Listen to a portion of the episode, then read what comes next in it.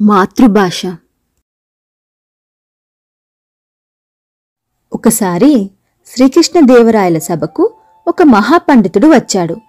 రాయలకు నమస్కరించాడు. రాజా నేను అనేక భాషల్లో పండితుడును. ఇప్పటివరకు చాలా రాజ్యాలు తిరిగాను. ఇప్పటివరకు నా మాతృభాష ఏమిటో ఎవరూ కనిపెట్టలేకపోయారు. మీ ఆస్థానంలోని కవి పండితులెవరైనా నా మాతృభాష ఏమిటో చెప్పగలరా? అని సవాలుగా అన్నాడు. అన్ని భాషల్లోనూ అనర్గళంగా మాట్లాడుతున్నాడు. రాయలవారు ఆలోచించారు. తన కవి దిగ్గజాలను ఈ సమస్యను పరిష్కరించమని కోరారు. మొదట ఆంధ్ర కవితా పితామహుడు అని పేరు పొందిన పెద్దన లేచి తనకు వచ్చిన అన్ని భాషల్లోనూ అతనితో సంభాషించి వాదించి కూడా అతని మాతృభాషను తెలుసుకోలేకపోయాడు.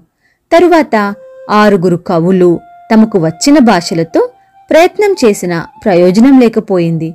చివరికి తెనాలి రామలింగని వంతు వచ్చింది. భాషలన్నీ అనర్గళంగా మాట్లాడుతున్న పండితుడి దగ్గరకు వెళ్ళాడు. ఎంతోసేపు ఆయన ఎదురుగా నిలబడి ఏమి మాట్లాడలేకపోయాడు. గెలవబోతున్నాననే ఆనందంలో ఆ పండితుడు ఉప్పొంగిపోతున్నాడు. ఓటమి తప్పదని రాయలవారు కూడా భావించారు.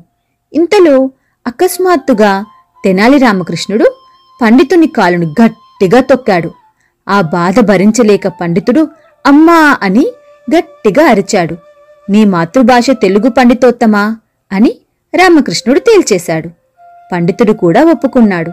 రాయల ఆనందానికి అంతు లేకుండా పోయింది. రామకృష్ణుని మెచ్చుకొని సువర్ణహారం బహుమానంగా ఇచ్చాడు. పండితుడిని కూడా తగిన విధంగా సత్కరించి పంపాడు. చూశారా పిల్లలు? మాతృభాష గొప్పతనం అదే. మనం దెబ్బ తగిలినప్పుడు అమ్మా అని మన మాతృభాషలోనే ఏడుస్తాం. కలలు కూడా మాతృభాషలోనే కంటాం.